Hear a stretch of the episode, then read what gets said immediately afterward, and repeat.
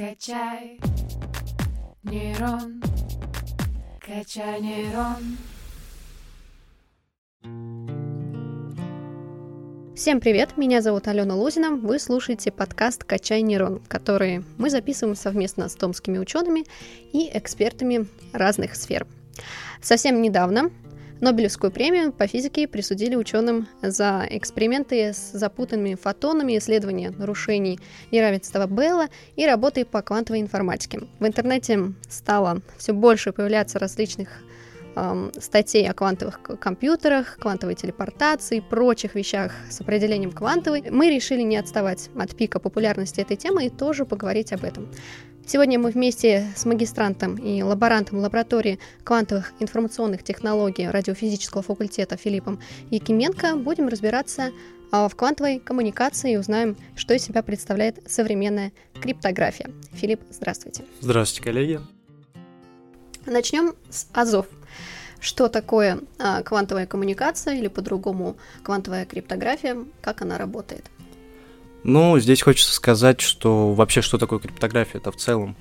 На самом деле наука очень древняя, так скажем, что термин вообще криптография означает тайнопись. Самое главное, что люди это путают. А мы не передаем никакое сообщение, грубо говоря, да, никакую информацию, мы ее кодируем. То есть самая главная э, задача настоящего криптографа это закодировать и передать информацию. А вообще имеются различные способы, чтобы так скажем, спрятать нашу информацию, чтобы ее защитить. И вот, допустим, например, их же проще всего, да, разбирать. Поэтому представим что, себе, что у нас есть какой-то курьер, у него есть чемоданчик железный, и, грубо говоря, мы защищаем некую информацию внутри этого чемоданчика, допустим, документы на физическом уровне. Как вы понимаете, это неудобно. То есть нам надо дождаться курьера, нам надо найти вообще где-то этот чемоданчик. Вот, опять же, это проблема времени и тоже какая-то, наверное, материальная проблема. В этом плане очень хорошо помогает э, квантовая криптография, это и время, и на самом деле это даже очень, очень круто, да, вот слова квантовые, слова вот эти квант, это очень популярные сейчас слова, и поэтому и разработки ведутся именно в этом направлении. Но опять же, мы говорим о квантовой криптографии, и поэтому а, говорим о шифровании. И опять же, шифрование, что это такое для нас, да?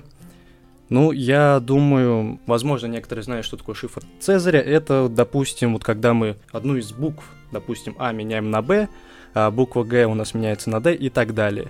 И проблема такого шифра вообще в том, что разгадать его достаточно легко, если ты знаешь вообще подход к этому шифру, гру- грубо говоря, его логику работы. И поэтому нужно использовать э, сложные системы шифрования. Здесь нам помогает квантовая криптография. И вообще впервые идея защиты информации с помощью квантовых э, состояний, квантовых объектов. Она предложена была в 1970 году, примерно в это время где-то. И спустя десятилетия уже были придуманы конкретные протоколы, алгоритмы, по которым будет работать квантовая криптография, грубо говоря. После этого были уже предприняты какие-то экспериментальные попытки создания такого протокола.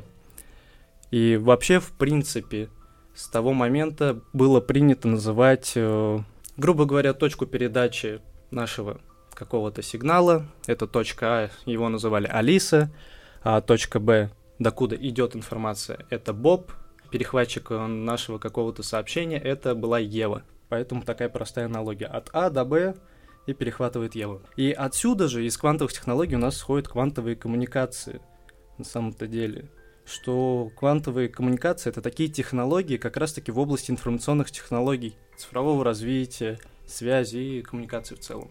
Давайте тогда поподробнее немножко об этом алгоритме и вообще, в принципе, как все это происходит. То есть, как я поняла, Алиса посылает Бобу какую-то информацию, Боб — это вторая сторона, и в эту всю а, историю может вмешаться Ева которая может каким-то образом, посмотрев, в принципе, на информацию, то есть посмотрев данные, ее изменить. И Боб об этом узнает. Правильно ли я это понимаю? Да, то есть, грубо говоря, рассмотрим, допустим, на примере протокола BB84. Придуман он был, точнее, даже не придуман, а предложен был Стивеном Визнером и Жиль Брассаром в 1984 году. Если говорить простым языком, опять же, у нас происходит обмен фотонами, то есть у нас передаются фотончики, а фотон это квант света.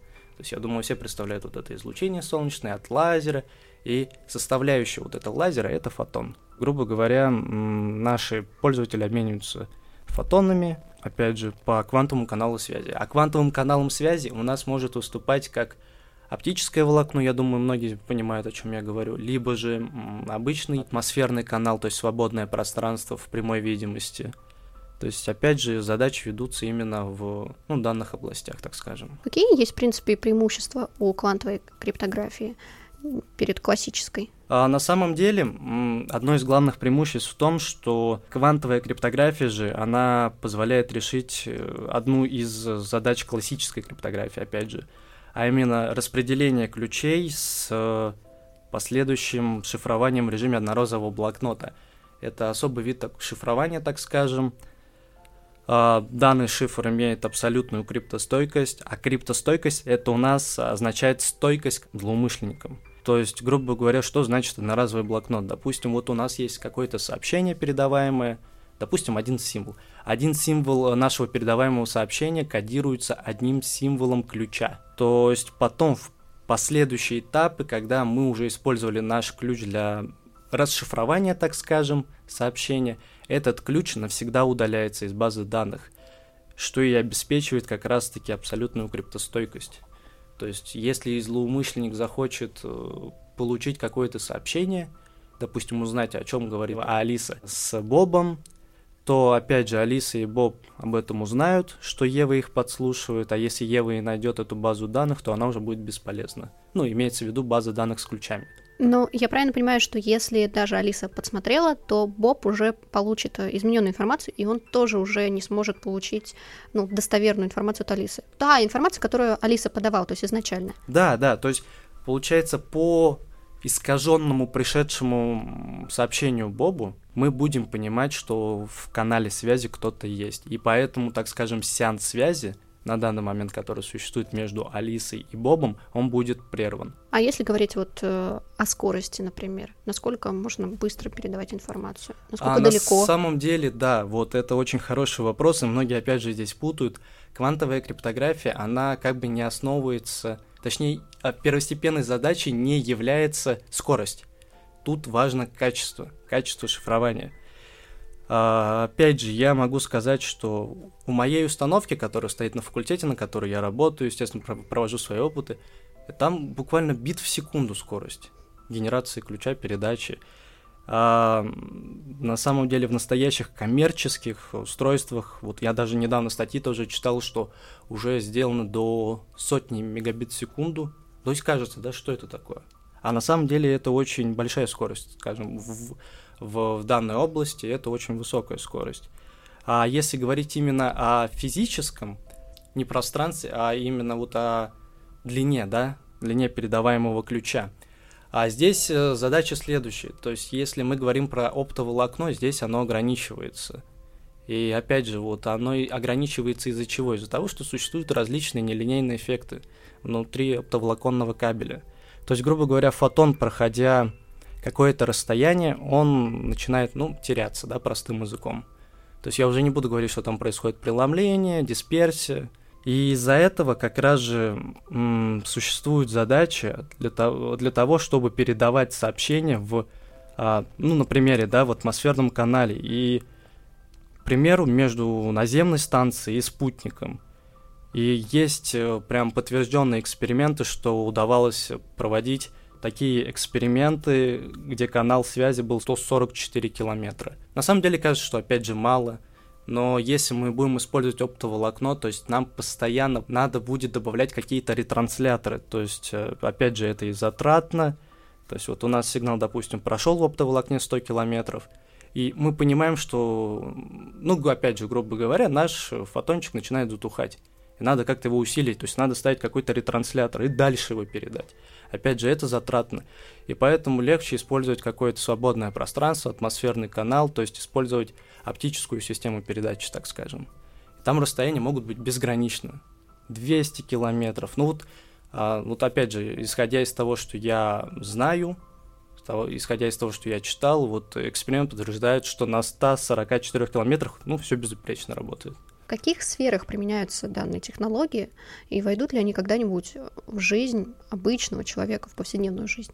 как скоро? На самом деле оно уже среди нас, просто мы этого не замечаем. Опять же, буквально лет 30, да, 40 назад э, криптография же применялась э, практически только с целью безопасности военной, дипломатической связи, а также для целей разведывательных, контрразведывательных спецслужб. Но в настоящее время квантовые вот эти технологии, они широко применяются в различных сферах, финансах, банковской деятельности, торговли. И в данных сферах как раз-таки будет увеличиваться значимость шифровальных способов. Но если мы будем говорить про конкретно какие-то примеры, про наши, про отечественные, что э, вот группа ученых из РКЦ, Российского квантового центра, который находится в Москве, она предложила использовать квантовые ключи как раз-таки для защиты блокчейн-систем. Я думаю, кто знает, что такое биткоин, понимает, что такое блокчейн. Ну, блокчейн как, как и расшифровывается, да, непрерывная цепочка каких-то блоков, которая несет информацию, опять же что, естественно, опять круто, опять какое-то новшество, и нам это будет интересно. Квантовую криптографию вообще можно будет использовать для распределенного хранения данных. Можно будет распределять информацию по нескольким дата-центрам и постоянно перемешивать ее с помощью квантовых каких-то защищенных каналов связи. Опять же, если будем говорить на конкретно каких-то примерах, да, в Китае уже построена целая национальная сеть квантовой криптографии – который соединяет, насколько я помню, там Пекин, Шанхай, еще некоторые города. Вот. И в России у нас э, есть также проект, который связан с РЖД, то есть э, РЖД планирует сделать э, дорожную, так скажем, проект доро- дорожной карты по квантовым коммуникациям. И на самом деле все это, знаете, вот когда смотришь новости, читаешь это, это вот кажется вот какой-то незначимой информации, а когда начинаешь в это все вникать, на самом деле так интересно становится. То есть разработок очень много в этой сфере. Также, если вы читаете новости, вот буквально Тусур э, организовал там квантовую связь между корпусами, а в Москве уже давно, Петербурге также была проведена квантовая телефонная сеть, сотовая сеть. Ну, если говорить про ближайшие перспективы, то есть э, так скажем, люди, которые этим занимаются, прогнозируют, что в ближайшие 8-10 лет данная технология, она уже дойдет до простых, скажем так, пользователей, до нас, и допустим, тот же сервис, как госуслуги, а мы сможем, допустим, туда загружать и получать из любого банкомата какие-то квантовые ключи в собственный телефон и тому подобное. Ну да, да, у нас сейчас очень много переходит в госуслуги, поэтому это нас напрямую даже коснется. Какие исследования, в принципе, ведутся в ТГУ в сфере квантовых коммуникациях? Чем занимается ваша лаборатория? А, наша лаборатория квантовых информационных технологий на данный момент а, создает свою собственную установку квантового распределения ключей, потому что до этого, ну и до сегодняшнего дня и вообще, в принципе, я не знаю, как, как, как долго мы будем на ней работать. Мы работаем на установке э, компании Curate. Опять же, это наша отечественная московская компания. В 2018 году, кстати, как раз-таки открылась наша лаборатория квантовых измерений. То есть, как понимать, мы новенькие в этом плане, и поэтому стараемся, так скажем, захватить эту сферу, эту сферу влияния. Если говорить конкретно про наши какие-то прототипы, что мы хотим запустить, э, допустим, наше оборудование в сеть ТГУ. Это вот один из таких ближайших проектов, то есть мы хотим показать, что мы можем связать наш корпус э, радиофизический, который стоит на Лыткино в конце южной, так скажем, связать именно с корпусом библиотеки, то есть библиотекой ТГУ, и показать, что действительно организуется какая-то квантовая связь. Вот, я думаю, это тоже будет интересно для многих людей. Это в первую очередь интересно для нас, как оно вообще будет работать, потому что, опять же, в лаборатории у нас э, катушки, грубо говоря, оптоволоконные катушки, которые просто с, скручены в бобины скажем. То есть там хоть и на условно написано 20 километров, не 26 километров, но интереснее посмотреть, как оно будет, ну, действительно на таком на физическом уровне работать, как далеко вообще. И если говорить конкретно про мои работы, то есть, э, когда я защищал диплом в бакалавриате, у меня была тема мессенджер для квантовой сети топологии точка точка, то есть, опять же, я разрабатывал программное обеспечение, я думаю, все мы вот пользуемся там Телеграмом, Ватсапом, и я делал аналогично похожую работу, так скажем, только шифрование у меня происходило как раз-таки с помощью системы КРК, системы квантового распределения ключей. Вот. И сейчас же на данный момент, вот мне буквально позавчера сказали, что мне нужно защищать кандидатскую на эту тему, а мы хотим как раз-таки отойти от оптоволокна и использовать атмосферный канал.